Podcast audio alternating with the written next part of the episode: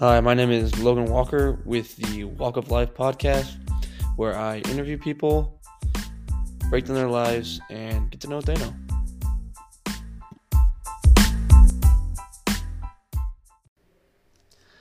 Welcome, Don Richter, who is a Supreme Court judge in Pacific and Wahkiakum County. How you doing, Don?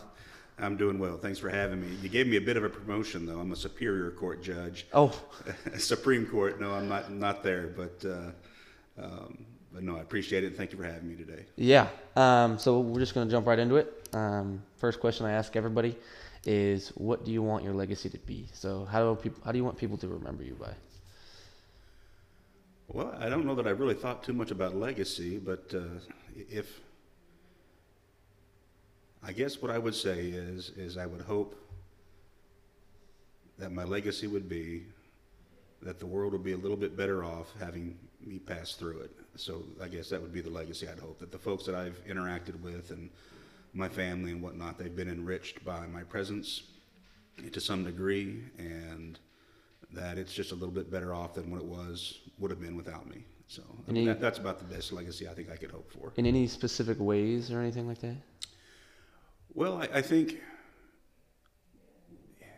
you know, in personal relationships, uh, you know, that we, we journey together with a, a select few folks through this, this world together and the way we support each other, the way we encourage each other, and we get through it despite all the, the pitfalls and the suffering together, that it's worth doing. And um, yeah, I'm, I'm having trouble, I guess, doing more than that. I, it's it's Yeah, you know, and, how- and how do in you- life, you know, there's so many ups and downs that I feel like you definitely have to have those relationships with you to, to kind of push through and then grow from them and learn from your experiences. And that's a great takeaway. Yeah, you know, you, you get more particular. You know, obviously for my children, I hope that I'm a good father that provides them uh, the ability and the support to, to to spring forward in their lives. And you know, as far as my wife's concerned, that I've been a good partner and uh, someone who has uh, shared uh, the ups and downs with love and compassion throughout our lives. And and uh, so you know, in, individually, I guess I would hope that my legacy means different things to different people, but overall, in general, just you know, and the idea that we're a little bit better off having had had Don Richter in the world, I guess, would be the legacy I'd hope for. And you mentioned kids, which is great because I, I feel like kids are a reflection of their parents a little bit because they've had such a large impact. So if you, you know, spend the right time and do the right things with your kid, that that is one great way to, to leave your legacy on the world. Well, absolutely. Well, that's I mean, it's your progeny. I mean, it, it is your physical mark that that testifies to the fact that you existed, right? I mean, you, Yeah. you leave behind in some part you, a piece of yourself uh, with your children. And uh, my wife and I, we have eight children, uh, so we. Uh, So you got lots of legacies to we, leave. well, behind. there's for right now at least. It seems like we're we're leaving a mark on the world, but uh, they've been a real source a source of joy and uh, and uh, rewarding. Uh, it makes this life, you know, so much better having gone through and having the children and and and feeling like there's a purpose. Um, and it's hard to get wrapped up in yourself all the time when you have these other little lives that you're responsible for and a lot of effort and, and time that you put into them. It keeps you, I think, from being too self-centered, taking yourself too seriously all the time. yeah. And, uh, you know, so you get a lot out of it yourself, but obviously you hope your children, uh, you know, these, these new souls that have been brought into creation can, can go forth and, and, and have meaningful lives as well. Yeah, I, I like how you mentioned it's good for yourself as well to grow, because kids are watching all the time. So it's like you got to be doing your best, the most you can, as often as you know. Yeah, I, I don't know that you can really truly ever really grow up if you don't have you to some degree children or someone else that you're responsible for. I mean, there's a there's a part of you that once you become responsible for someone else, uh, that you, you just don't get to indulge anymore. You're not the only person. You, you have to think about others, and at least if you do it well. Um, I'm obviously uh, uh, not every parent is a good parent, and I, I strive to be a good parent. And a, a big portion of that is is making sure that the decisions you're making are not based on yourself anymore. And so, and I think if you don't have something like that that requires you to get outside of yourself mm-hmm. and have the responsibility, I think that's a big part of what you know actual maturing and growing up is, about. So I'm, Yeah. not, I'm not saying that people that don't have kids aren't mature and aren't, aren't grown ups, but I mean, But it's a it's a whole different level. Absolutely. I mean, it, it becomes a lot more real when all of a sudden you come home from the hospital with you, your wife, and now this little bundle with you that, you know, if it's going to survive, it's up to you and your wife to Yeah. make sure that that happens. And, and that's a scary moment uh, for a new parent, but also just an amazing, you know, the start of an amazing new journey in life. So. Did, did from kid to kid, did you feel more and more confident, and did you adjust your your parenting styles at all as you learned from? Well, every every it's amazing, you know. Um, every kid, uh, you know, same mom, same dad, uh, has been, you know, different experience. So it's it's been interesting to watch and see them grow. I, have we changed our parenting? I think we've gotten better at parenting as we've gotten older. Uh, it's gotten easier in that.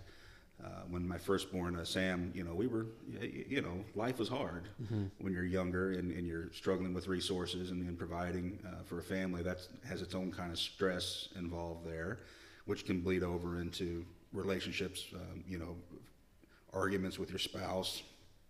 You know, just coming home and feeling stressed after work and, and sitting down trying to do the bills and that sort of thing and realizing there's not enough to go around for everything. Right. So, the, the- you, you know, so there's those stresses that uh, we've been raising kids now for, you know, 21 plus years. So those stresses have eased as we've gotten obviously more able to uh, provide. As providing for the family has gotten easier, that type of stress has relieved itself which I think frees up some of your brain power to be more concerned about, uh, you know, uh, the more, I guess, philosophical or, or um, deeper aspects of parenting, parenting, not just making sure there's food on the table, but actually that, you know, the child is being emotionally uh, prepared for adulthood. So, you know, there's definitely some mistakes we made earlier on uh, with uh, some of the younger kids that you look back now and you're like, boy, we didn't handle that so well. But I think, you know, as, as anything in life, when you look back, uh, you got to give yourself a little bit of grace for understanding where you were at the time and, uh, and understand that you're doing the best you can. It also helps you appreciate your parents a lot more, too for anything that you think your parents didn't do perfectly when they were raising you. It, it it's uh, I think parenting of all the things that I've done in my life, it is the hardest Yeah. hardest job that I've ever had. So So, you talked about a little bit with your spouse. Like, how how is the relationship different from pre-children to after children? Well, I, it goes to maturity again. I think pre-children, it's a lot easier to, to be self-centered, and that self-centered nature of, well, of human nature, um, can prevent you from having a true commitment to each other. Does that make sense? Uh, so, it's a lot easier to be selfish, uh, put blankly, uh, and and that in a relationship is always a problem. Uh, so having kids is just another dose of realizing that it's not all about you, and you get to step back out of you and uh, you know commit to the good of the other, which is uh, you know the purpose of you know that sacrificial love that we're called to do in marriage. Uh, which uh, you know, love is not an emotion. I mean, it's it's nice to feel good and, and have that love and that that uh, emotion, but uh, you know, love is really you know sacrificing for the other, for the good of the other, not for what they can give you or what you get back out of it. But when you truly are loving, it, it- you know, it, it really is a sacrifice, and uh, so it's a lot easier. You get better at it, I think, the more you practice it. So you know, as two young kids coming together in a new relationship, you know, there's you, you kind of wear off the edges from each other a little bit, and uh, and that gets easier to do as you go on and you throw kids into the mix. now you're both working together, sacrificing for this new life that's that's that's brought into the picture. So that becomes another, I guess, avenue to practice love and get better at it. So, when you had kids, did you guys sit down and talk about, you know, how we're gonna do this, how we're gonna balance everything out, or is it just like kind of No, an understanding? no, no, no. That's that's not how that worked at all. I'm, I, you know, we have eight children. I would say none of them are planned in the way that you know some people plan their children. We're going to do this at this time, this at this time, and this at that time. No. Um, we had some general discussions about what we thought life was going to look like when we were uh, getting married, and you know, we thought at most we'd have. I think she wanted three kids or two kids. Um, and then I had said, well, I came from a household. We both came from families with three kids. I was a middle child, and so was she. Um, and I said, well, I would like to have even numbers because it seems like you know if you have three, there's always two ganging up against one, one way or the other. So, you know, that's yes, I can remember that conversation, um, and just thinking, well, I think well maybe four is a good number, you know. So, so that that's the, the discussions we've had as far as the planning, and of course we didn't uh, we didn't meet that plan very well at all. Did you did you ever like talk about your relationship in the, in the means like how, like after that first kid came out like talked about you and me what we're gonna do or anything like that? Well, I think you definitely have to be on the same page. Right. So, um, like I said, parenting is the hardest job that I've ever uh, tried to do, and I cannot fathom how single parents do it. Um, or if you're not, if you don't have that partner, I mean, it's hard with two of you that are on the same page that are you know working together. Um, try to do that on your own. It, it that's just you would be Exhausted. it, it's, well, it just, it, I don't see how you do it. And so my hat's off to the folks that, you know, are struggling with that and doing that. Um, but, uh, I'm very blessed, very happy that, uh, you know, we've been able to stick together on it. And you, and you have your arguments and about, okay, well, how do we handle this situation? And you talk through those. And we've tried very hard not to have those arguments in front of the kids. right. Um, you know, I, th- uh, I forget which family member it was, um, but you know, they started talking. We were about to have our first uh, child, and they said, "Okay, well, now the war begins." The war, you know, you know. Usually, you're talking to family and like, "Oh, this is a great, wonderful, happy time," and Yeah. also, you know, and then this, then this one family member is like, "No, now the war starts, and it's you against them." As far as the kids, and you better not show any weakness in front of Yeah. them because they will exploit that. And I, it's a little hyperbolic, but uh, you know the point of being is that uh, you have to be working together because if you're not working together, I, I think it all falls apart. So there's obviously some times that we had to have some discussions, but we were um, fortunate enough that from the beginning we tried really hard not to have any of those disagreements in front of the kids, and I think that provided the ability for us to provide um, a united, stable front for the children, so they're not worried about mom and dad's relationship and, and that affecting their stability, but also. Um, it keeps you know the children from being able to manipulate you to some degree. I mean, look, I mean, children are inherently selfish, and if they think they can get away with something or get something from one parent that they can't get from the other, they're going to use that information, and that's just how children are. And uh, so, I- I think that's been a big, big help. So I don't know if that answers the question, but that's, I guess, yeah, we've definitely had conversations about our parenting. Yeah, I'm a big advocate for talking and communication. I think that's a, a very key to having a good relationship in all aspects of life. You know, your job, you know, with your staff, with your family, with your partners, with wh- wherever. I think just talking it out and, like you said, being on the same page is so key in having a healthy relationship and growing as you know as people. And you know, I think that's a very good. No, I, yeah, communication is definitely key, and it's it's one of those things. If you don't know something's wrong, you can't fix it. Yeah. And so, if and I think a lot of relationships that you know start off, and we've had those arguments where we find ourselves arguing about something silly, and we realize halfway through the argument, you know, I'm not really arguing about this thing. Yeah. I'm really arguing about something we haven't even talked about that we didn't even know existed because it's just been sitting there, and it's been um, you know bugging me or bugging her to the point that it's kind of spilling over into something that doesn't make any you know a silly argument about. Um, who knows about what the, the dishes or the Yeah, or yeah. whatever. You know, Yeah. it, it's it's you know that's that's not why we're having this argument. There's something else going on, and, and trying to get to you know what's really the issue, and having an open, honest discussion about that can be difficult, can be painful, depending on what the issue is. Um, but uh, I think it's a lot preferable to be doing it that way and deal with it as soon as you can than the fallout from it, not dealing with it. So, uh, moving into your childhood, just tell me about your childhood. Where you, where you were born? Where you raised? Well, I want to acknowledge up front, I had an ideal childhood. I, I mean, I had wonderful parents, have wonderful parents that uh, loved us, loved each other. Um, I had great grandparents on both sides that uh, had good relationships with. Um, always felt loved, never felt uh, that I was not wanted or supported or, or that sort of thing. So, and uh, you know, growing up as a child, you don't realize that that's not what everyone has. Yeah. So, as you get older, and especially in the work that I do, you see more and more, and it's just so disturbing to see that that's not as common as it. Well, you thought everyone had that, and that's just not true.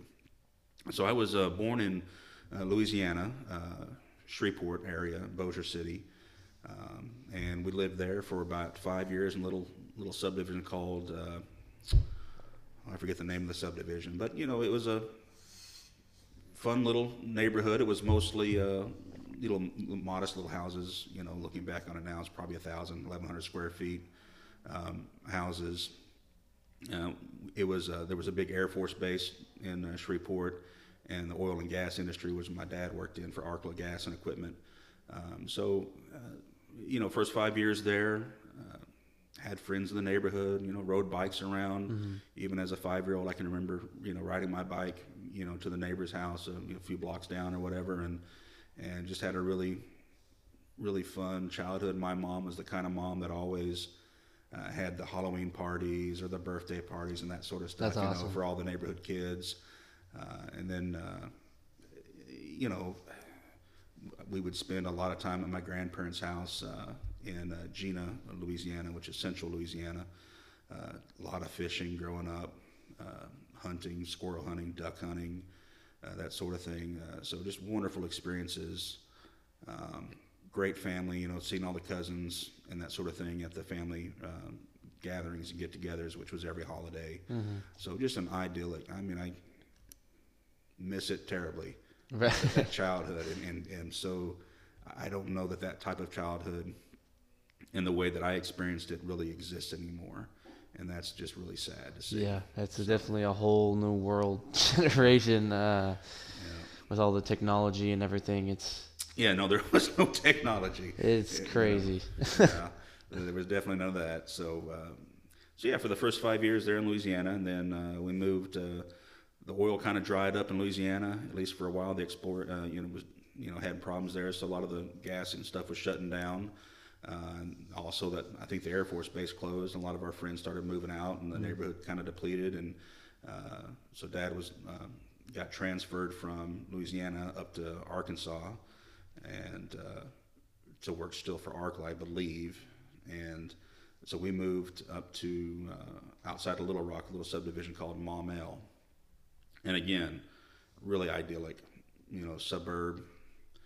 Uh, we, my mom would walk us or we'd bike to the school that was the neighborhood school, uh, bike trails through the neighborhood. You know, it was just really great Just being always outdoors and you know, yeah, we we we would leave in the day, um, the afternoon to get home from school, whatever. You know, my mom, thankfully, uh, she's a nurse, um, but was able not to have to work um, until we were in school. And I had a younger brother, so even for the first couple years that I was in school, mom was still at home. So when we get home, mom would be there. And uh, I can remember coming home, we'd have a snack ready for us and that kind of stuff. Getting, you know, it, it, it's it sounds almost cliche, like this is you know it's not not leave it to Beaver, but that kind of thing where it was like you know I mean she wasn't wearing pearls while she was doing the dishes, but you know it was that kind of environment where mom was there and and you'd, you'd come home and you'd have a snack, and then you'd go get on your bike, and you you know you'd be off in the neighborhood until dinner time, basically. And this is six, seven, eight years old. You, you, nobody, you weren't worried about wondering where the kids were. They were just out, Yeah. you know. And at least I didn't feel like we were ever kept tabs on all that much. And so, you know, me and the little our little friend group in the in the neighborhood there would be riding around the bikes to different people's houses and and doing all that kind of stuff and just exploring and having a good time doing that. So that was up to about the age of eight. And uh, then my mom really wanted to get out on property again.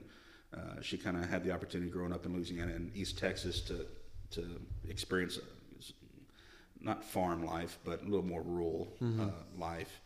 Uh, so we ended up moving out to a piece of property about 60 acres, um, about an hour outside of Little Rock in, in a town called El Paso, Arkansas. And then, you know, really got heavy into 4-H, raising animals and that sort of thing, and chickens. We started with chickens, um, which we actually ended up with chickens before we made the move because we had to buy the chickens in time to get them for the fair uh, that year. And I can remember my dad came home one day and there were chickens on top of the roof of the suburban house in the suburban neighborhood. You know, we're not supposed to have animals or anything like that in these, Yeah. this, this this neighborhood. And he he comes home and there's like chickens on the roof because my brother and I had decided, well, chickens can fly, so we're throwing them up in the air. And you know, chickens don't exactly fly, but, but when you throw them up high enough, they can flap their wings enough to like coast over to the roof of the house. So I think we had four or five chickens. He had to get off the roof of the house that evening, and uh, we were explained that that was not an appropriate way to play with chickens. so you know, so those kind of things where you take these kids that have been raised mostly in the suburbs and, and, and just experiencing animals and, and farm life for the first time, and so we had a great time doing that. And uh, you know, it was a little hard leaving our friends um, and that sort of thing, but we had friends come out. It was about an hour away from from where we lived there in, in Maumelle to El Paso, where we moved to. So we still were able to keep relationships and that kind of stuff. So, so again, I mean, just looking back on our childhood, it is really, really no complaints whatsoever. Right. Yeah. So after Arkansas, how, how did you end up in Washington? I mean, it sounds like Sure. you're jumping all over the country here. Well, we did a little bit. Um, so I, from El Paso, we, we stayed in El Paso mostly. Uh, well, we did uh, until I graduated high school. And uh, in high school, I was uh, the El Paso. How do I describe El Paso? It's about the size of Lebam, I guess, a little bit bigger maybe. So it didn't have its own school. I know Lebam used to have its own school, but I don't know that El Paso ever had its own school. So the, the closest town that we had was Beebe, and that's where I went to high school and our grade school and high school. So graduate there, and then off to college at Arkansas State University in Jonesboro, which is about an hour and a half outside of Memphis, Tennessee, and uh, was looking to. Uh, well, I majored in theater, and uh, okay. so What, what, what was the dream job going into like right after high school graduated? What, what was the what was your goal? Well- what did you want to be? I didn't know. I mean, uh, I for a long time I wanted to be a, a vet, a veterinarian, um, and then I realized I was not a good student. I'll put it that way. Right. I was uh, I was intelligent, but I was not a good student. Um, they would say I was not living up to my potential. I guess is what would, be said. Um, I just didn't enjoy schoolwork, you know, Right. and uh, I enjoyed it extracurricular activities like you know I, I was in the drama club. I I played in the band. I was you know played football and you know that sort of thing. So I, I enjoyed all those activities, but I didn't care for school. Um, but what you did at that point was when you graduated high school, you went to college. I mean that was what you were expected to do. Um, at least it, it seemed like there was a big push around that time that if you didn't go to college, you know, you weren't going to have a successful life. Right. Which I don't believe that to be true, but that definitely seemed to be the message that was pumped, at least to my generation in that time. Yeah, was it, it's yeah, been pumped pretty hard, and Yeah. I think now it's a it's a bit better about opening people up to trades and stuff. Like I I started hearing them in high school. It sounds like before that they were just they nobody really knew what what a trade was, and then all of a sudden people are talking about. It. I'm like, what the heck is a trade? right? No, and uh, I had a buddy, a good friend of mine in high school. You know, the rest of us were talking about, okay, we're going to go this college or that college and whatnot, and um, and he wasn't going to go to college, and we just couldn't believe. Well, what do you mean you're not going to go to college? And what are you going to do? He says, well, I'm going to go work for Coke, uh, driving a, a truck. So you're going to drive a Coke truck? I mean, how are you going to make a living, man? I mean, that's not a real. That's not you know how are you going to be successful? And I can remember what three years later coming back and and sitting around and, and talking and come to find out he had, yeah he'd been driving a Coke truck all right, but then he moved up in the company to where he was running a distribution center or something. He was making six figures, you know, three four years out of high school. Yeah. Back in the you know late '90s. Oh wow. And uh, and here we were broke, and, you know, no. Uh, no money and no skills really to speak of because we're you know three years into college, which you know a theater degree qualifies you to be a waiter, and uh, it just it just is funny to me thinking about you know how backwards we had that in our mindset back then. Um, at least I, I, can definitely vouch it was in it was my mindset that you know I, I definitely thought oh you, if you had if you're going to be successful you have to go to college, and uh, so I did, and uh, spent I had a good time in college. In fact, I had such a good time they asked me not to come back after the first year and a half. so I uh, went to college on a full scholarship because even though I wasn't a very good student, I was a pretty good test taker. So on the ACT, I did well enough to get a full ride offer scholarship to Arkansas oh, wow. State University. And then I go there and proceed to completely blow it.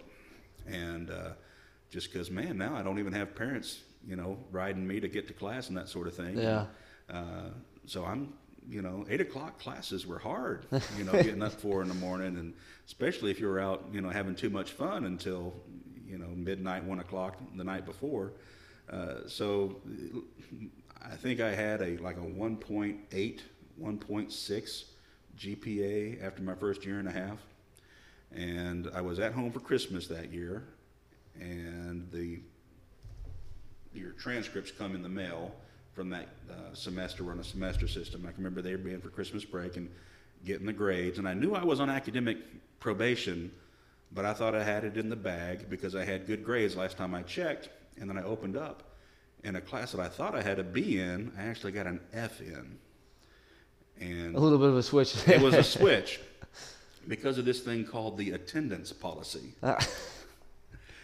Well, this had never really been enforced before in any of these other classes that I'd been in because yeah. they were big, you know, lecture hall classes. We're in kind of a stadium seating, and you're in there with a couple hundred people. But this was a smaller class, and it was actually in my major, which I think is what triggered it. It was a, I think, intro to theater history or something like that. And I had a solid B in it. And I said, oh, great. Okay, I got high enough GPA. I'll be off academic suspension. Well, I get an F in it because the professor I think was really making a point to me that no, the rules are the rules, and especially this is your major. You're not showing up to class. You violated the policy. Here's your F.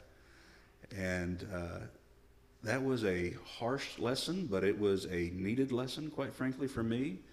And uh, so I had to call that professor. I was like, "What, happened? You know, you, I got failed. You failed me, and, and now I'm not going to be able to." They, they're, they're saying I can't come back to school now, and uh, you know, of course, here I am having this conversation at Christmas with my family. Right. You know, so I can remember he told me, all right, well, first off, I didn't fail you. You failed yourself. Uh, next is if you really want to come back to school, I didn't realize that, that you were, you know, this was going to suspend you. I'm not changing the grade. It's an F. But what I will do is if you come up here, I think it was like the next day, um, the school faculty would still be in session, but you know classes weren't. Right. Uh, he said, "You come up here tomorrow, and uh, I'll take you over to the dean, and we'll have a conversation about whether or not we can get you another chance." So I went up there. I met with him. You know, ate my humble pie, whatever you want to call it.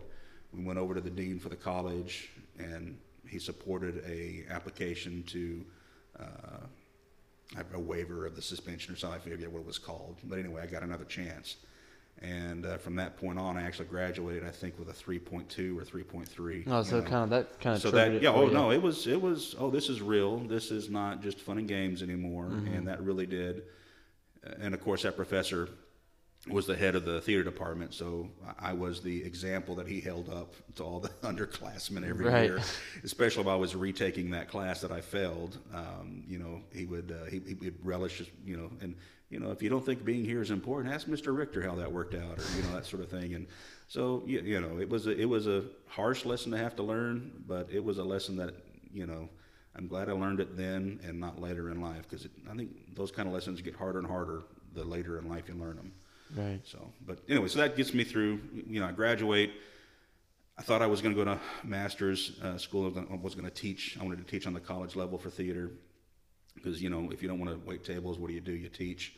Um, as far as with a theater degree, um, and I had applied for and for grad schools, and I was getting the rejection letters one by one because I'd only applied to the top 10 schools because I thought, well, if I don't get in the top 10, it's not worth going. So one by one, I was getting the rejection letters, and part of the application process for all these schools was to um, do an audition, and the places they do the auditions, one of the places was Chicago, which is the closest place to us. So I'd gone up there and stayed in Chicago for a while to do that audition, and really enjoyed Chicago. So I talking to Tina. We were married at this point already, and I said, "Well, if if uh, if I don't get into any of these grad schools, why don't we just go to Chicago? It's not as cliche as going to New York or going to L.A. You know, try to make it in, in theater or whatever. Yeah. But, they, they've got a good theater scene there, and uh, I- I think it would be, you know, kind of fun to experience that. And so I got the last two rejection letters on the same day, and uh, so we, that's what we did. We packed up and we moved to Chicago and enjoyed that experience. And then eventually, I realized, uh, you know, the, the day jobs that I had to support, you know, the acting dream that I was uh, that I had. Uh, were insufficient, so I went back to school for computer programming. Did some computer programming through Sears uh, and Roebuck, the, the headquarters there, for a while, and then that was around Y2K. And I don't know, you're probably too young to remember Y2K, but um, there was a big push at that time for programmers for all this code that had been written. They were they were thought, oh, the, all the banking systems are going to shut down because of the, the not having enough digits in the date. A- Anyway, it turned out to be a big nothing, but. Um, there was a lot of comp- uh, programmers that were hired around that time to, to work on these legacy systems. And when I was first hired at Sears as a programmer, there were 2,000 of us at the headquarters Holy smokes. just computer programmers, right? And by the time I left, after the industry just tanked, um, they're doing a lot of offshoring, a lot of uh, contractors are coming in from India, that sort of thing. Because I mean, the smart guys from India, they spoke really good English, and they would work, you know, for the cost of a third of an American programmer. Right. Uh, so, and it's you know, business sense was too, the business case was too strong, uh, and I could see the kind of the writing on the wall. And sure enough, by the time I left, there were fewer than 800 of us uh, at the pro, still programming at Sears. And so I'd looked at what, what I'm going to do with the rest of my life. You know, I'm kind of done the acting thing a little bit, you know, and then I've thought computer programming was going to be my life, and so I'd always had kind of a an idea that maybe I'd like to do law enforcement. So at first I thought I was going to be a Chicago police officer, and I went through the, the steps. I went through the testing and the physicals and all that kind of stuff to get onto the force. And uh, the more and more I got into it, the more and more I was like, I don't think this is a good fit. Right. So I'd also had some buddies that were lawyers at the time, and they always seemed to have the best stories at all the parties and everything, the things that happened. So uh, that was very intriguing to me. So I started thinking about law school. Meanwhile, my parents had moved. My dad uh, had finished working in industry. He went back, got his uh, PhD, Oh, wow. and uh, to teach. So he's uh, a professor at the time, was a professor at Eastern Washington University, there in Cheney. So when I started looking for law schools to go to, uh, my wife was like, "Well, we've we've got one kid, another one's on the way, and if you're going to quit your job and go to school again, I want to be closer either to my family or your family for the support."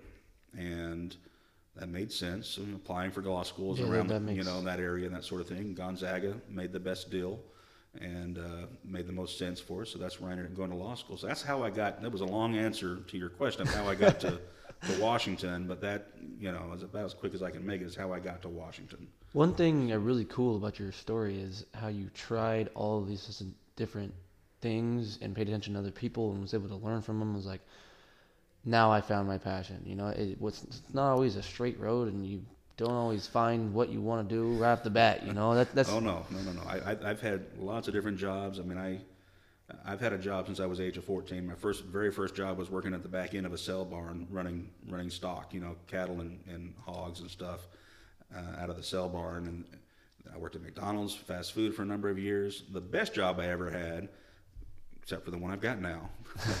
That's what you always want to say, right? No, Yeah. the job I have now is the best job. But the uh, the best job other than that that I ever had is I actually drove horse carriages in Chicago, and uh, that was a lot of fun. You know, driving people. horse carriages. Yeah, so tourists would come. You know, you you they're happy. It's just you and your horse out there on the street.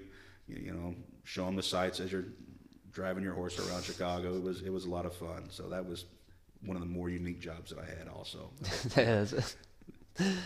so tell me about law school. I want. uh, Sure. So you you know, law school is an intense thing, and uh, but it really was kind of made for me, or at least I was made for law school. Uh, law school is it's an intense, but how do I put this? There's one test in each class for the year, and that's your grade. And that's, I mean, that's it. So One test? One test. At least that's how it used to be. And I think most most law schools, almost every law school at the time, was the same. So everything from Harvard to Gonzaga, you know, down to the, you know, whatever university law school there is.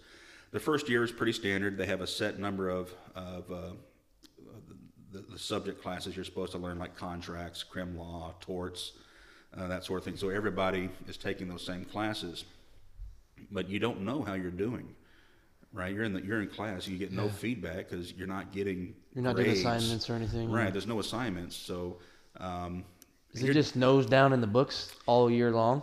it it is. It's an you know, but here's the deal. A lot of these guys had gone straight through. and I already had that break where I worked, you know, in quote unquote the real world. Um, so I approached law school pretty much like I did my job, and if I put 40 hours into it, you know, a week, you know, it's doable. Yeah. But some guys that you know come straight through undergrad and straight into law school, and a lot of these people, you're you're now dealing with people that super intelligent, most of them. Yeah. You know, but also used to being at the top of their class, used to getting that affirmation that yeah, I'm really smart. For the first time in their life, they're coming up against you know things where they're not succeeding, um, and they're not getting that feedback. So there's a mental game that really goes on in law school too Yeah, that's that's and it's uh, it's enforced. At least at my time, it was enforced uh, what they call a bell curve. So if you've never experienced that, what that means is is on that one test, there's a hundred of you that are taking that test. Let's say there will be two A's, but there will also be two F's. It's not a pass fail. Oh, so you're competing with the whole class? You're class. competing against the oh, class. Oh, wow. So you may there may be only ten points difference between if it was an actual numeric test, which they're not usually it's essay. But let's say there would you know everyone would have scored on a on a points test. They would have all had an A or B because they're only spread out by about you know ten points. That's not how that you don't get a B because you you learned the material. It's how well you learned it compared to other students. That's a lot of pressure. Right. So you'll have, you know, they'll have a cert, set number of how many A's you're going to have for that class. They'll have a set number of B's. The vast majority of you will get C's, and then there'll be a set number of D's, and then there'll be a couple of F's. So they will fail you know, a couple of people out of each class. Yeah. uh, Regardless yeah. of how well they actually did, it's just how well they did compared to everyone else, um, which you can imagine creates all kinds of incentives to not work well with others. So it's almost like we're being we're being They're, like, schooled. pinned on each other in the yeah, class. we're, wow. we're being schooled how to be lawyers and not really be play well with others from Yeah. the beginning of law school. Um, but uh, so that kind of environment is very stressful. It can it can you know drive you to do things. You know, the, there's old stories about not not anymore, but used to. And for my first year, you could not use any electronic resources. No, there was no Google. You couldn't use LexisNexis or Westlaw. You had to go through the books, which means to get the right answer, you'd have you'd have to know how to navigate the way you research law and, and the and the shepardizing and, and that sort of thing. But also to get the right answer, you'd have to find it in the book. Well, there's been stories. I don't think it's ever happened at my law school, but uh, where you know some kids would find that right answer or whatever, kids, students, and then they'd rip the page out of the book. Because again, oh, so then some it's nobody not else how well you did; it's how well you did compared to everyone else. And if, if everyone else can't get the right answer because the page isn't there anymore, so I mean, that's one of the you know whether or not that actually ever happened anywhere. I understand the motivation that would drive that decision, but uh, so yeah, it, it's an intense. But the, but what I loved about law school too is the way you you learn the law is you read stories. And the stories are the cases. Mm-hmm. So you read all these cases, you get the holdings, you get the rulings from the judge, and it, they're little stories that you read. And I love reading stories. Mm-hmm. Uh, and That's a good way to look at it. I feel like that's yeah, so it really is. I mean, they're stories with consequences, and they're real life stories, but they are little stories, and uh, I really enjoyed that aspect of it. Um, yes, it was stressful, but I also liked, you know, one test a year again because I didn't like, you Yeah. know, I didn't like uh, necessarily a lot of schoolwork, um, but I love to read and. Uh, and getting the right answer, figuring it out is, you know, it's kind of a fun, you know, logic game and puzzle that you, you go through. And so I, you know, I did pretty well in law school, and uh, and was fortunate enough to to graduate with honors. And uh, oh, so you you a were the couple career. A's up there at the top. There were a couple classes that I, what they called at the time, it's called uh, CALI, uh, the highest grade in the class. Wow. Um, so it was a big deal, and it's something you put on your resume and that sort of thing. It used to also be called an AmJur, which it used to be who sponsored the award. But Gotcha. in each class, the top grade got the AmJur award or the the CALI. So there were a couple classes that I was fortunate enough to do that in, and uh, and that sort of thing. But you know, not consistently enough to graduate, you know, valedictorian or anything like that. But you know, it's it's a nice little fun thing to, to do. Yeah. And uh, so it was, and it, and it helped, you know, my career out uh, later on with, uh, uh, you know, having just a, a better resume. I think that at least gets you in the door to have those conversations. How did you kind of deal with the the stress and the pressure? Was there any like relief valve, something you would do, or is it just like family times to get away? Well, so we had two children at the time, and uh, so that was a big uh, relief valve, and because I I made the the commitment that I would leave school at school. So when I would come home, I wasn't bringing books and stuff home. If, if I was studying, I was still at the library. Oh, but gotcha. again, uh, you know, I, I committed myself to treat it like a job, which means if my first class wasn't until ten o'clock, I was still at the library at eight o'clock, and I'd be studying. And then I'd do my class. You usually have about three classes a day, but I would be there from eight to five, eight to six, or whatever every day. And that way, when I came home, you know, I could put it aside. I could think. I could focus on, you know, the family to the to to a degree. Um, but there was a lot of stress involved. But you know, it wasn't the same kind of stress that I'd had before working at a job that I didn't really care for, worrying about whether or not I was going to get fired that day or laid off. You know, that's a different kind of stress. So, and at the time I was there too, I had a lot of buddies uh, in law school that were just coming back from Iraq and everything, um, and uh, were using their GI Bill and that kind of stuff. And you see what they went through and, the- and the stress. You know, th- it was nothing to them. I mean, I got a great friend. He's actually the godfather of a couple of my kids. Uh, he's a Marine, and we did a case together when we were first out of law school. And uh, when I'm nervous, we're going to federal court in uh, the Northern District of Illinois, which is in uh, in Rockford, Illinois. We had to fly out there. Here we are, like six months out of law school, at a uh, passing the bar, and we're, we're flying out there to do a deposition and do a settlement conference. And I just can't believe it. You know, I'm getting on a plane to go do lawyer stuff. You Yeah. know, this is ridiculous. and uh, and we end up out there, and I'm, I can remember having a conversation with him about, man, aren't you aren't you scared or nervous at all about this? Like, nobody's shooting at us, man. What are we scared about? That's a great way to put it in perspective too. I mean, It is, and so when, you, when you're surrounded by guys like that, and good group of guys and uh, and gals, I should say, and uh, and then also you have a family at home that kind of helps level set things a little bit for you too. I think that I think it was actually. I know a lot of my friends thought, man, it'd be hard to do law school. It's yeah, but even harder to do it with kids and a family. I'm like, I kind of think the opposite. I think it really was a supportive mechanism for me having that family uh, that I could come home to and kind of realize that no, this is this is what real life is about and that sort of thing, and not get caught up with some of the things that were going on in law school. Yeah, and when you when you separate, you know, your school from your your your family and your home, I think that is a great great way to do it. You know, treat it like a job. You're at the school for eight hours, and then you're you're home and you're checked out, and you're with your family. That, Yep. That's that's a great way to approach it. I think. Sure. I never even thought about that. Well, for me it was, and you know, because it would be undoable. Because I mean, if you try to come home, you're trying to work on something, your kid be interrupting you the whole time. All you're going to do is get frustrated. You're going to snap at the kid, and that's not going to be good for your relationship with your child, who's just want to, you know, be with dad or whatever. And mm-hmm. so I, I was, you know, of all the dumb things I've done, at least I was smart enough at that point to, to realize that don't come home and force your kid to be in law school. Right. Your oh kid, yeah. your kid's not going through law school. You know, you are. So when you're home, be home. When it's time to work, work. And I think that was a big, big help for us going through law school. So, where did you go straight to being a judge, or what was the? the No, first no, no, no. I uh, uh, focused mostly on when I came out of so during law school. You do these things called uh, internships, or rule, what I call as, a Rule Nine internship, where you get a limited license to practice law. And I had always been interested in criminal law, so I had focused most of my internships. And I, I went to law school thinking I was going to be a prosecutor. For sure, I was going to be a prosecutor.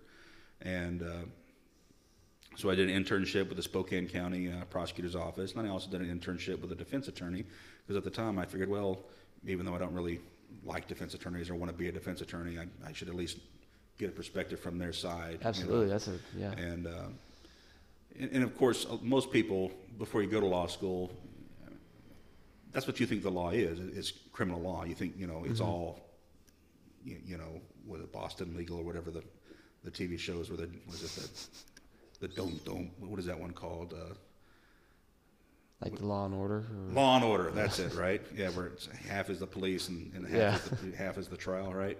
Yeah. So that's what you think the law is. yeah. That is such a tiny proportion of what the law is. And uh, so going to law school is almost like going back to high school or going back to undergrad where you, where you have to major in what you're going to study.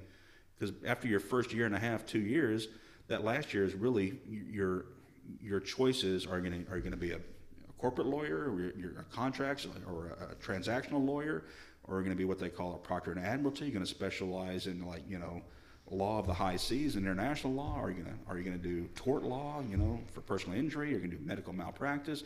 I mean, so those choices Well, you make at even- law school kind of push you into what kind of job you're gonna do.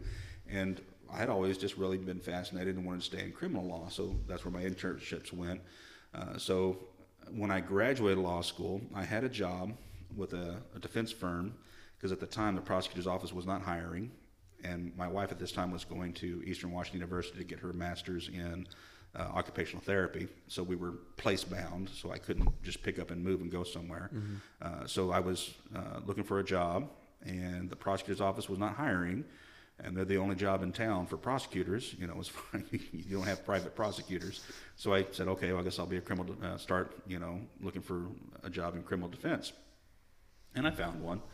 Um, and I worked for a guy that, let's just say, was on the shadier side of things. Um, and I started working for him right after I graduated, but I hadn't passed the bar yet. So I'm still practicing under a limited license to practice. And there's restrictions on what you can do um, for that, uh, that, that, that practice, that limited uh, practice. And he was in a bind, and he told me basically to go to this court and do something that I knew that I could not do under my limited uh, license to practice. And he said, Well, just don't tell them. I was like, man, I'm not going to get disbarred before I even get my bar card. Right. I'm waiting. I've, I've taken the bar at this point. I'm waiting for my results. And here is my boss, you know, telling me to basically lie to the court, which is one of the things that will get you disbarred. Um, you know, especially fresh out of the gate, you know, you're, the kind of person they would want to make an example of. Like, yeah, this is not how you, you- you're not going to practice like this uh, by lying to the court. And so we parted ways.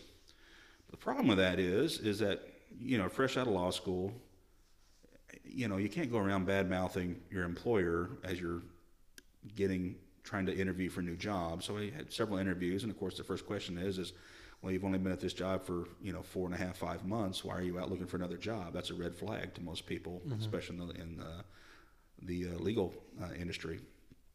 So I just, I have to say, I was trying to be, you know, diplomatic about it. I'd say things like, well, you know, we just had a difference of how we, you know, practice law and that sort of thing. And so I, that, that made it very difficult to find a subsequent job. So I ended up having, a, well, not having to, but I ended up hanging out my own shingle and starting a private law practice.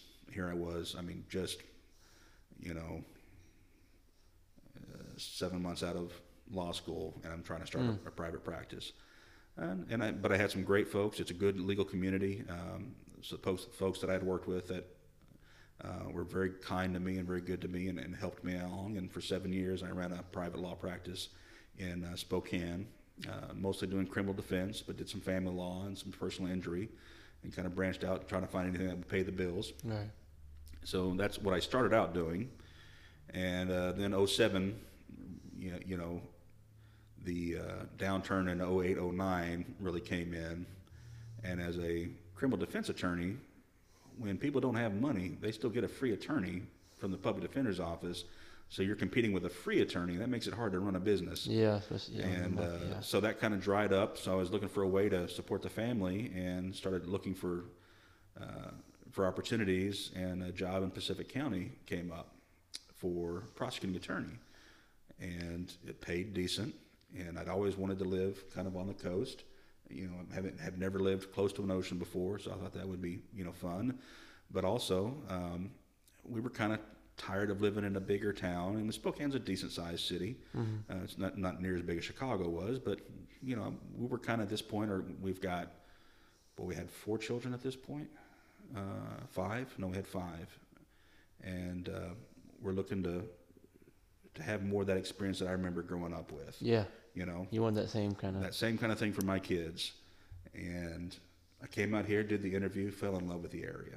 It reminded me a lot of uh, growing up in rural Arkansas, um, as far as you know the size town, the location. It was beautiful, and it was about an hour away from Olympia and that sort of thing. If I wanted to do something bigger, Yeah. which is like how I grew up in Arkansas, we were about an hour from Little Rock, so it, it really made a lot of sense to us. And uh, so we decided to make the move and been very, very happy. But I came out here to be a prosecutor and stayed in the prosecutor's office, I think, for five years. And then when Judge uh, Gales retired, I put in for the appointment uh, with the governor's office and was appointed and then have been subsequently through two elections. And, and that's how I became judge. So it was a long road. Yeah, no, typically you don't just jump into being a judge. Mean, Yeah. You know, I would say, uh, you know, usually you're going to at least have 10 years of experience before you sit on a bench somewhere. Right. Maybe a little bit less to sit on a, on a district court or lower court bench, but to become a superior court judge, you're, most people are going to be at least 10 years into the field before, you know, they, and usually significantly longer before they become a judge. How does seeing, um, or like using your experience from a prosecutor or in a defensive attorney affect how you work as a judge? Well, I think it makes it makes me appreciate the roles that everyone plays better because I've done those roles. Um, it makes me uh, understand the difficulties each one of those positions are facing. Um, uh, being a prosecutor, you have to be organized. You have to because you have to build the case. You, you have to have it all. It, it's it's a small miracle that anything ever makes it to trial with all the moving parts that are going on Right, and, and what you yeah. do as a prosecutor to build that case the coordination and then getting it to trial. So on the other hand, the defense attorney, uh, you know, you've, you've got to be able to react. You, you have to be able to really an, analyze things very well, and you got to be creative. I think, you know, you can be you can be a non-creative prosecutor and be successful. I don't think you can be a non-creative defense attorney and be successful. I mean, you because it's just a different type of job. Um, you know, the prosecutor, you, you have to follow the recipe. you got to be good. I mean, good prosecutors are also creative in the way they follow that recipe. You know, as far as this is what I have to prove, this is the charge, this is the law, and then you you know you have to follow the steps to do that. Right. As a defense attorney, every case is a is a brand new, clean slate. There is no, you know, you have to search out and find what you're. You got to build a recipe for that case every time, depending on what the facts are and what the law that's being applied to that case is. Is I guess how I would describe it. So they're different skill sets. So I appreciate that those different skill sets are needed for those positions. Having you know worked with people individually as a defense attorney, uh, you know I also understand the difficulties that people that are facing when they're coming to court who are charged with a crime and how stressful that is, and um, and you know what families are going through and all that. So it, it provides a little bit of a you know glimpse into what that's like, and then. Uh, you know appreciation for the bigger roles that those individuals play in the system of our justice, which it, it wouldn't function without those roles. So I mean, I mean, I think it was very important for me to have that experience on both.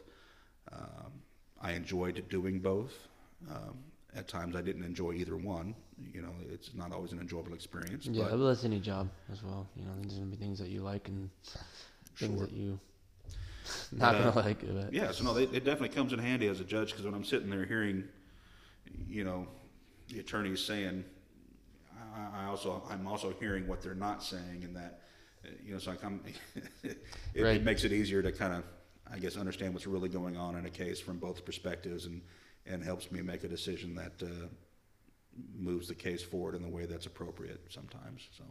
Did you, when you were a defense attorney, do you ev- ever have any um, like cases where it's like, I know this, what this guy what he did, and it was like, how do you like, you know, how do I defend him if I'm not lined up, you know, with my views of how it is?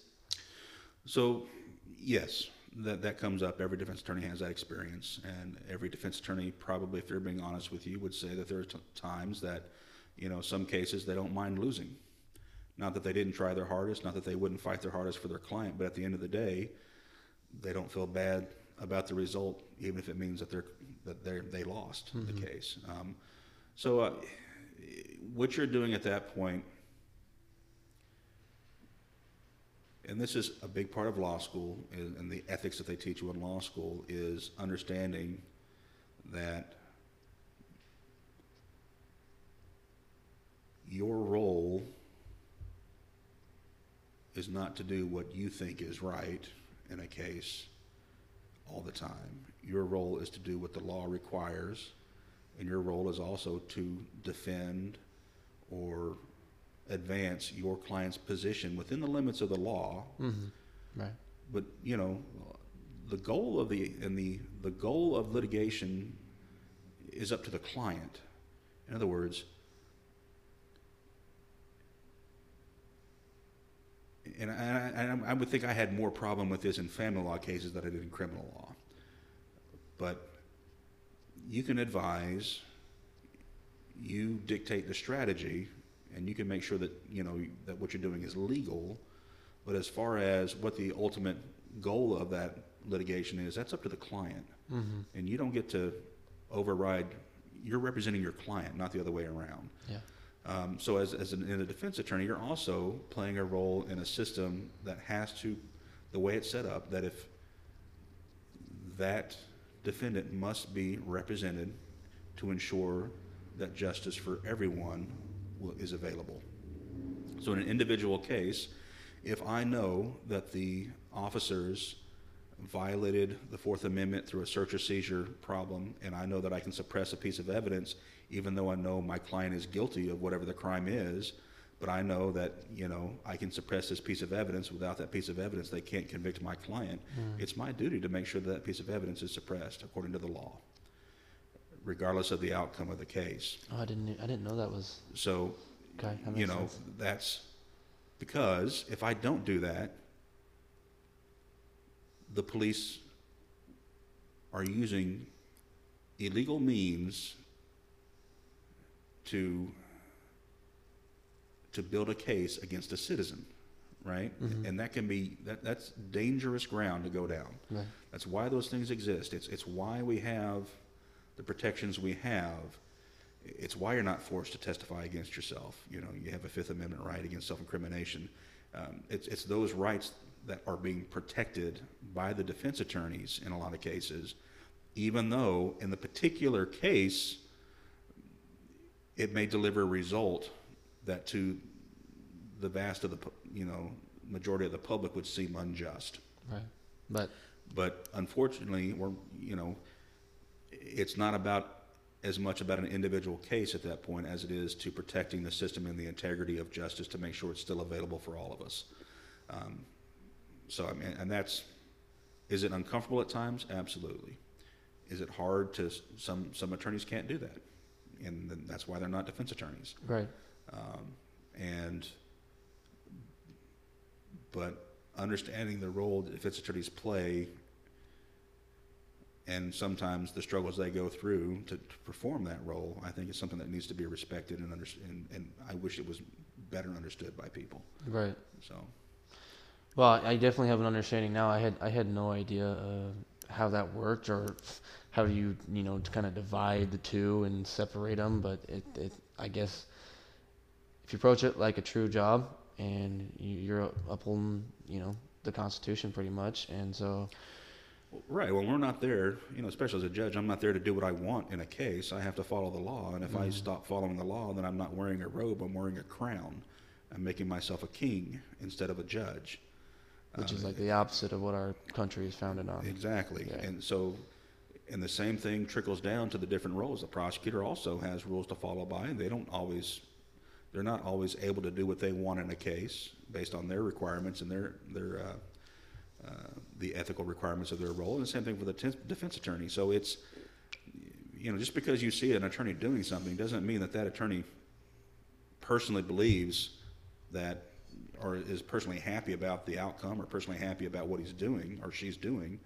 Uh, same thing with a judge. Just because a judge rules a certain way doesn't mean that the judge is happy with the outcome. Right. Uh, but if they're a good judge, then they're going to do the right thing, and the Yeah. right thing is meaning following the law. Yeah, separating their opinions and Absolutely. How do, how do, how do you do that? Uh, is there any like you just like this is this like you you know like your ethics says one thing, but the the law says this. You just gotta push it back and follow the law.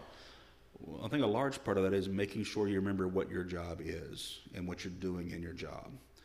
Um, and it's, unfortunately, it's, it's getting blurred a lot. And it's one of the big tragedies of our time, I think, is, is the way the judiciary is being politicized. And we're having these discussions about someone's personal religious uh, beliefs uh, when we're vetting them to sit on the bench or their you know political beliefs for that matter. You know and i understand why it's happening but we've allowed ourselves to get into this trap where we believe that judges are political animals. And i understand that i'm i'm you know to one degree i understand that i am in an elected position so yes there's i mean that Yeah, in the purest sense of of it, there's politics, there's politics there as far as you know. I'm I'm elected, so I, I guess that okay. There's politics, but a judge is not asked to say what he thinks the law should be or what he wants it to be. The judge is there to say what the law is. So just like looking at this table, I may wish it was a green table. You know, boy, I, you know, it, it should be a green table. But you're not asking me what I think the table should be or what it is. You're asking me what color is the table. It was brown. Well, that doesn't require me to do any theological or philosophical, you know, introspection. It's simply the analysis that you would do under the law and applying that to the facts in a case, understanding the, the history of the law, the, the case law that's interpreted that law before. So, what you're looking for are good legal minds that are willing to do that logical and deliberate exercise in every case. That's what you should be vetting a judge for. You know, this, this idea where we're putting judges up and we're asking them questions about, you know, their, their political or their religious beliefs and, and that sort of thing, and because we think um, That has a factor. that, that that has a factor. Like everybody has their personal beliefs. Everybody has their religion. Everybody has, even if they think they don't have a religion, they've got a religion. It, it just may not be one that has a name that, that you know we, we traditionally think of a religion. Everyone has those things. The whole point is, is when you put on that robe, you have to leave that aside and focus on what the question is, which is what is the law? What does the law say? If the law says that um, if the law says that a person uh, will, you know, must be evicted because the landlord's entitled to their home, uh, to the property that, that they're leasing out, and yes, it's a horrible sob story that this person is going to be removed from the home that they've lived in for maybe a, a number of years, but they, but the law requires this result, then you don't you're not there to decide whether or not that's a just result necessarily. You're there to apply the law. Now, within some strictures, you get into the constitutional, you know, aspects of things, and that's usually for more like you know, superior, uh, excuse me, Supreme Court judges or justices or appellate court justices. Uh, but you know, for the most part, you know, those questions, and it's in our code of judicial conduct, you know, and it's in everything that I read to the jury, all the jury instructions that I read when a jury comes to hear a case. I tell them, you are now officers of this court. You must base your decisions on the facts and the law given to you, not on personal belief, prejudice, or bias. And that's the same thing for the judge, even doubly so. so Yeah. Even a even yeah, a little more pressure to as being the the guy in the robe. Well, Um, it's. I didn't realize how much the weight would be as, as, as the person actually making a decision. You know, having been in front of judges and and uh, advocating for a side, I didn't appreciate the weight of actually having to make the decision, and sometimes that can be very heavy. yeah, I can only imagine, you know, because you're you're kind of choosing the the fate of the person on the stand, you know. Not really, because you know they put themselves there, but Correct. I mean, depending on, I mean, people come to you with their disputes and their problems, and it's like you didn't create the problem, you didn't cause it, and you know, a lot of times people have got themselves into positions in different disputes. There's there is no good answer. So no matter what you do, it's going to be a tragedy, uh, and it's, you know, and, and again, you're not there to to say what you wish the law is. You're, you're there to apply the law fairly, mm-hmm. so everyone has equal access to that justice. And you know, unfortunately, there's just a lot of problems that the law's not very good at solving. So, is there any ways that you would like to change that or fix that, or if, if you could, in a sense? um, if there was, I wouldn't be a judge. I'd be a uh, legislature. So when I get to the point where I think that I want to change something or change the law or advocate, I have the same power you do, and that is I have one vote. I get to vote for the changes that I want to see happen. If I want to do more than that, then it's time for me to step off the bench, and it's time for me to become some sort of, uh, you know, advocate or or legislature or you know that sort of thing. But uh, I don't get to do that from the bench. Right. Um. So, what challenges do you have to overcome being a judge in a in a small town? Well, I mean, obviously, in a small town, you, you, you tend to at least know most of the folks Yeah. that are in front of you. And uh, it's something that judges from bigger jurisdictions don't, you know, they don't, you're in the ether, right? As a, in a bigger city, you, you know, people don't know you, they don't know your kids, they don't know where you live, they don't know where your kids go to school. Um, so there's so there's that kind of aspect of it, that kind of challenge. I've never really, I mean, I've had some death threats and things like that, but I've never.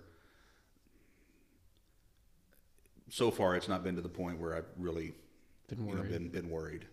Um, but I mean, so from that aspect, you know, it, that's fine. But from from more of, of just the, you, you get to, unfortunately, you become intimately aware with problems, the private problems of people that are in your community.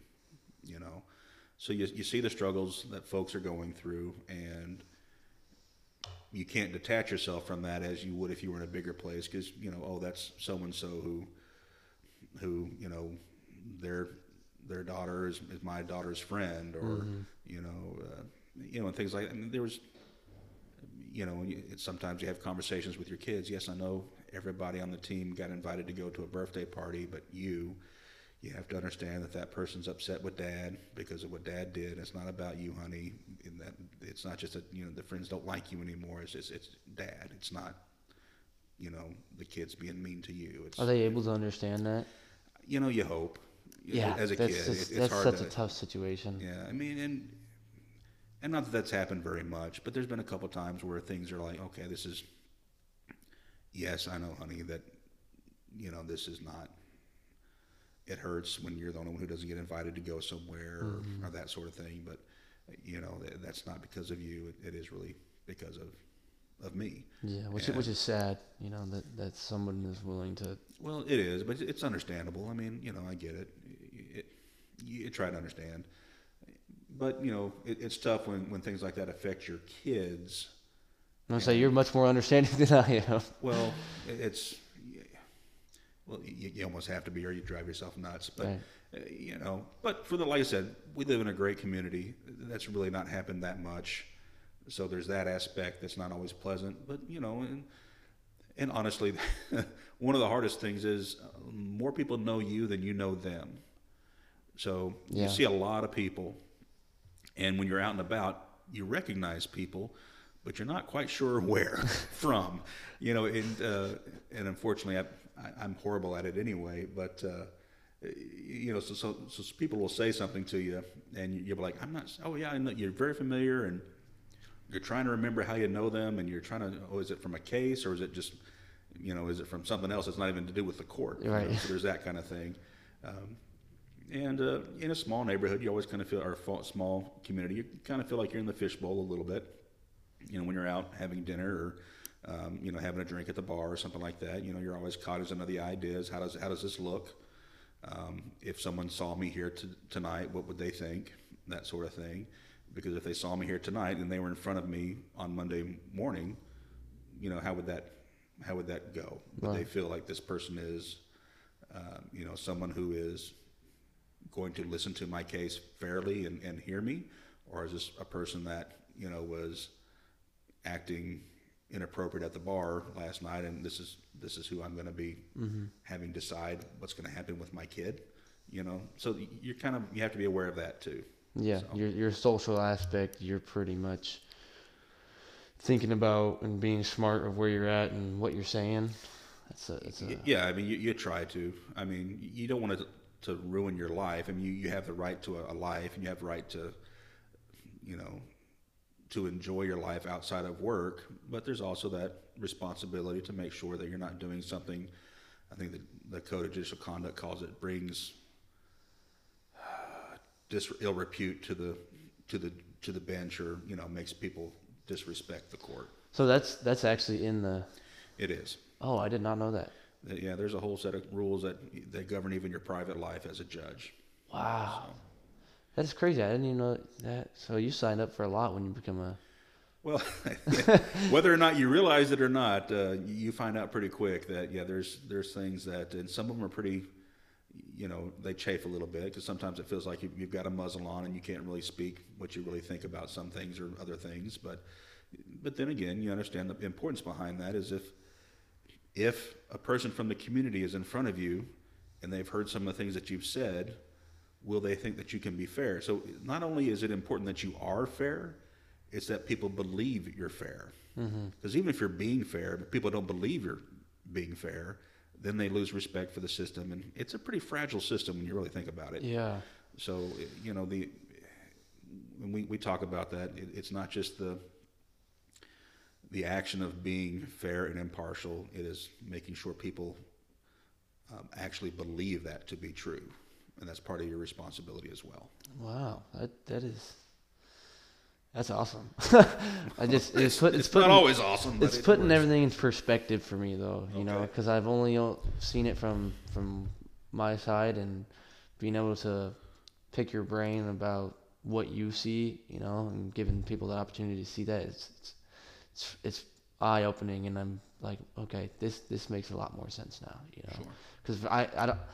I know now that I could never be a judge because I don't know. I don't think I could rule out my own personal beliefs from the from the law. It's just I. Well, well, I want to be clear. I mean, my personal beliefs and, and my faith and that sort of thing. I mean, they infuse who I am. I am never separating myself from my faith.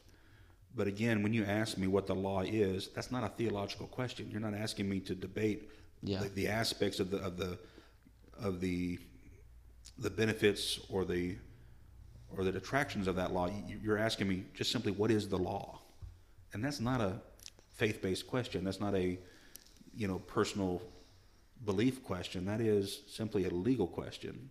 And if you can focus on that, and th- and that's really where I want. We've lost that aspect in our in our society. We blur those things. We think asking what the law is is the same as asking what it should be.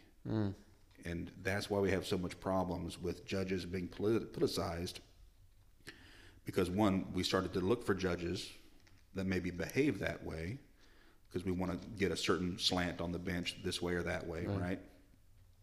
And uh, we're pretty overt about it now in the questions we ask judges when they're being vetted to sit on the bench. And that has degraded the uh, trust and the confidence in the judiciary, which, you know, But how can we fix this though? I mean, how do how do we civics, civics? we have to get back to teaching civics in school. We, we have to understand the Constitution. We have to. Be, it has to be taught. We have to understand the role of the legislature, the role of the of the uh, executive, and the role of the, the uh, judiciary. They're not the same, and uh, the whole point is that they are different. And you know, Scalia would when he would go visit a class and they're usually in college or even in high school or something like he'd give appearances and he would start his classes he, he would be there to give a little speech about the constitution or something to, to students and he'd, he'd ask the question at the beginning you know what part of the constitution guarantees you your rights and the typical answer would be The Bill of Rights. the Bill of Rights. And he would say, no, wrong. Even a dictator can have a Bill of Rights. What protects your rights is the three co equal branches of government with the checks and balances that they have, right? Because when the legislature oversteps, the court can check it. When the executive oversteps, the legislature can check it. That's what guarantees those rights in that Bill of Rights. So you can have a list, and you know a good example of that would be Animal Farm. I don't know if you're familiar with that book, but it used to be a book you know you, you'd have to read in uh, high school. And uh, without getting too much into it, you know even the animals on the farm who took over the farm from the farmers in order to protect the animals, they write a list on the side of the barn of what the rules are going to be. But then the pigs become the new farmers, The dictators. and they they become the the, the dictators, the tyrants, and they slowly erase the things off the barn. You know, and the horse who has the longest memory of all the other animals, he's sitting there looking at the barn. He says, "I remember there used to be something here. There used to be something important here," and they cart him off to the glue factory. So I mean, books like that, civics, and understanding that the people that wrote that Constitution understood what tyranny was. They understood what what you needed to have in order to assure a government that was durable. And we're only 200 something years into this, right? So we're, we're not very far into this Right. experiment that they call the greatest experiment, probably. And it works, but it only works if you actually put it in practice the way it's designed. And we've stopped doing that, I think, in a large part, especially when we're blurring the lines between judges and legislatures, and you know, even to some extent, a lot of the stuff with the, you know the uh, strong governments or strong presidents versus the legislatures and the powers and executive branch. I think we really need to get back to understanding civics, understanding the different roles that our branches of government play, and respecting that. And and I, I think that would be, I think the way to fix it. Um, do, do you feel like um, like professors and such now are almost pushing that in the in the law school and Well, such? it's been a long time since I've been, so I, you know, it's hard for me to say where it's coming from, other than the fact that I just don't think it was a, I don't think it's a, taught much anymore. Right. Like in the high school levels, is where this really needs to be done. How do you, how do you end up in going into college and you, you don't understand? And I taught a college class at, at Eastern. I was filling in for a professor who was on sabbatical in criminal law, and this was a 300 level course. Uh, so this was, you know, of course it was, mm, you know, for a major. Yeah. Were, these were government majors in my class, and we were having to do basic things, just of like, okay, how does a law get, you know, the bicameral legislature? I mean, terms like like that were having to be gone over and, and talked about in a 300 level government class. I can understand if you're a theater major coming into a government class and you haven't really, oh, you haven't thought about, you know, what a legislature is in a long time. But, you know, if you're in a government major and you're coming in, you don't understand the, you know, the, the basic tenets of our government, something's wrong. And that needs to start in high school. It, it was in high school when I was there. I don't know what happened to it. I'm actually uh, I was subbing as a para at the school Yeah. recently, and I was with this behavioral kid, just following him around, and he's in seventh grade and he's in civics, and that was one of his Oh, good. hardest subjects. So it is it is there. Good. Good. Um, at least, could should we have a little bit more? Because seventh grade to adulthood is a long a long time for somebody. So I mean, Yeah. one more class or two more classes, uh, I think would be probably pretty good. Well, I- can't speak to what actually is taught because I haven't been in school in a long time. Mm-hmm. All I can tell you is the result that I see it doesn't seem like we're teaching it right. that's all I can say, and uh, that's concerning because it really is a fragile system. The only way it survives is if it's implemented in the way it was designed to work, and uh, I see that it just seems to be, you know, it's it's it's being it's being Almost like manipulated. well, manipulated may be too strong, but it, it's being misunderstood a lot. Okay. I think is, is what I would say, and that misunderstanding leads to mistrust, and the system is only runs on trust, right? I mean, Yeah, I can say there's definitely a lot of mistrust out there. At least yeah, and the, the I have a little bit of it myself. Well, well, I think, I think you know, there, there's a lot of that today, and, and, and you know, government only governs by the consent of the will of the people. And if there's no trust from the people, then eventually there's no consent of the people. And there's no consent of the people, how do you govern them? Right. So, then that's the scary thing. Yeah. Very scary. Um, That's a downer. What's up? Okay. Yeah. what's let's a happier, happier? Uh, um, so, how do you campaign in a in a small community? What's what's the the route we go You know, down? so I actually enjoy the, the campaign aspect of it. Um, some things I didn't like too much. The door knocking was a little, you know, in a small community, you're almost expected to knock on every door, and because everyone expects you to have that personal connection, because it's not a huge community, and they think if you're working hard, you can do it, which they're not wrong, um, but. Uh, and I, I enjoyed aspects of the door knocking, but there's a lot of interesting things that happen at door knocking that, uh, you know, you get run off of places, and you know, and you always, you feel. And I'm not a very, you know, I don't want to bug people or, or you know bother Yeah. people. So you always feel like you know you're going onto their property and you're knocking on their door. You feel like a, you know, a door-to-door salesman when they used to do that. So I mean, and people, people are kind of not in the best mood to have people just walk up to the door. But but on the other hand, a lot of people actually expect you to do that. So you're kind of trying to balance that out. Um, a lot of parades. I enjoy the parades for the most part. I think they're fun, and the kids enjoy them too for the most part. So they they participate as we we participate as a family and things like that. That's cool though. That's, that's a good way to bring you together and such. Oh, absolutely, you know, and and uh, you know, going to different events and having the people, you know, get to meet you and understand, you know, who you are a little bit and have those those little encounters with you is important. I think in a small community, and so you can have more one-on-one conversations. Uh, You know, uh, we we did I think one debate, uh, my opponent and I, not really even a debate, but a well, I guess it's a debate uh, at, at a at a forum through one, at one of my elections, and and that was fine and went went fine. But you know, I don't know that those are as helpful as as actually just having you know conversations with someone and getting to know them a little bit and seeing if there's somebody you think would be appropriate for the job. And in a small community, you know, a campaign, you can you can you can have contact with a fair amount of the voters, the majority of the voters, I would say, um, if you're participating in all the different events that are going on. And we have so many events in this this area. It's really you don't know how much is going on until you actually try to participate in, in a lot of it. and uh, so it was really fun to to get to to meet folks that I wouldn't have met otherwise, and uh, see things that I wouldn't have seen and participate in things that I wouldn't have participated in otherwise. Um, just because they're not on your radar, you know. But when you're actually trying to go out there and meet people so they get to meet you, you're putting yourself out there more and uh, engaging in these activities more. And you know, we, we had a good time. It's tiring, it's exhausting because oh, you're absolutely. also still you know working the full time job as you're in campaigning can be a full time job. And of course, uh, you know, there's always the you know the specter of losing your job at the end of that process too. So that, yeah, that, that can be a little stressful. Right. So, yeah. Yeah. um, so, how do you personally make an impact on our community? How do I personally make an impact on the community? Well, or through your job, or however you want to take that. Well, I think my through my job, I, I think it would be pretty more, I guess, self-evident as far as the impact that I have on individuals who are before me.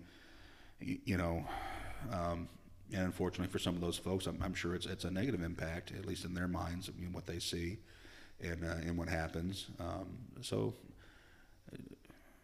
I would like to think through my job, I'm having the impact of making sure that everyone in this county feels that they have the opportunity to address and have their their disputes heard fairly and resolved in a way that they felt heard, they felt respected, and even if they lost, it wasn't because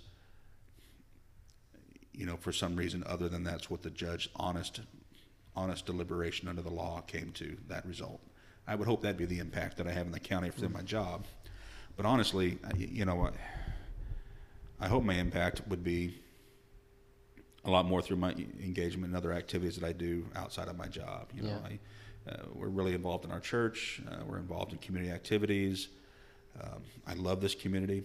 They've been wonderful to me and my family. We have absolutely fell in love with uh, Pacific County. So I would hope that uh, we're returning some of that love back to the county through the activities that we do um, and whatnot. So I mean that's what I, kind of activities are you doing? Well, uh, I'm a member of the Knights of Columbus, and and uh, we do a lot of uh, community events. We we make uh, for the last two years we've done a free Thanksgiving Day dinner. Oh, and, wow. and fed over 200 people each time. Um, we uh, collect money for uh, crisis pregnancies. Uh, we uh, provide support for individuals and their families who are, are struggling. Um, I participate with the Elks in, in their good works. Um, I teach Sunday school at our church, and we, you know, I've coached a little bit uh, in our in Spokane, uh, more in Spokane, was a little league coach and things like that. So I mean, making the time and giving back in ways such as that. Uh, you know, very involved with the Kiwanis uh, scholarships and and taking care of the the Oddfellow Cemetery. So, so in trying to find ways where there's a need that I can fulfill and that our family can can be a positive influence again on the county. That's super cool, and I didn't. I these are like things I didn't know that you were doing, and well, you like, know, you're not blowing a trumpet before yourself as you do your good works typically, and I, I don't mean to say that, that that we're great at it or that we, we we should be blowing a trumpet or anything, but you know, I find a lot of satisfaction and a lot of um, a lot of joy in in doing that. And I think it makes you a. I think the psychology is pretty clear. The more time you spend thinking about yourself, the more miserable you are, mm. and the more time you spend about you know thinking about others and and and taking taking care of others and and enjoying you know that type of work. And it is very enjoyable. I mean, it's work, but it's enjoyable most of the time.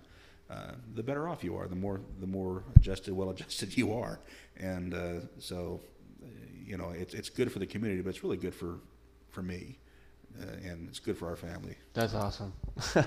that that's um, that's awesome. Uh, so I have one final question for you. Um, what do you want for your kids growing up in America in today's world? What do I want for my? I want them to have the opportunity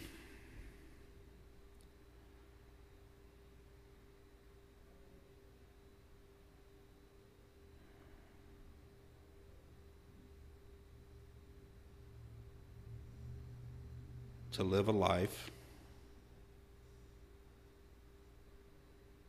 that is worth living and the opportunity to find love and to share that. I think that's that's what I would hope the most for. I don't think there's anything else in the world that you really need besides that, you know. That's a really cool, really good message. Um, well, thank you for coming. I'm about to Absolutely. listen to this one a couple times and probably go take another civics class or something. well, I enjoyed it, and uh, you know, and uh, it was a unique experience for me too. So, thank you. okay, thank you.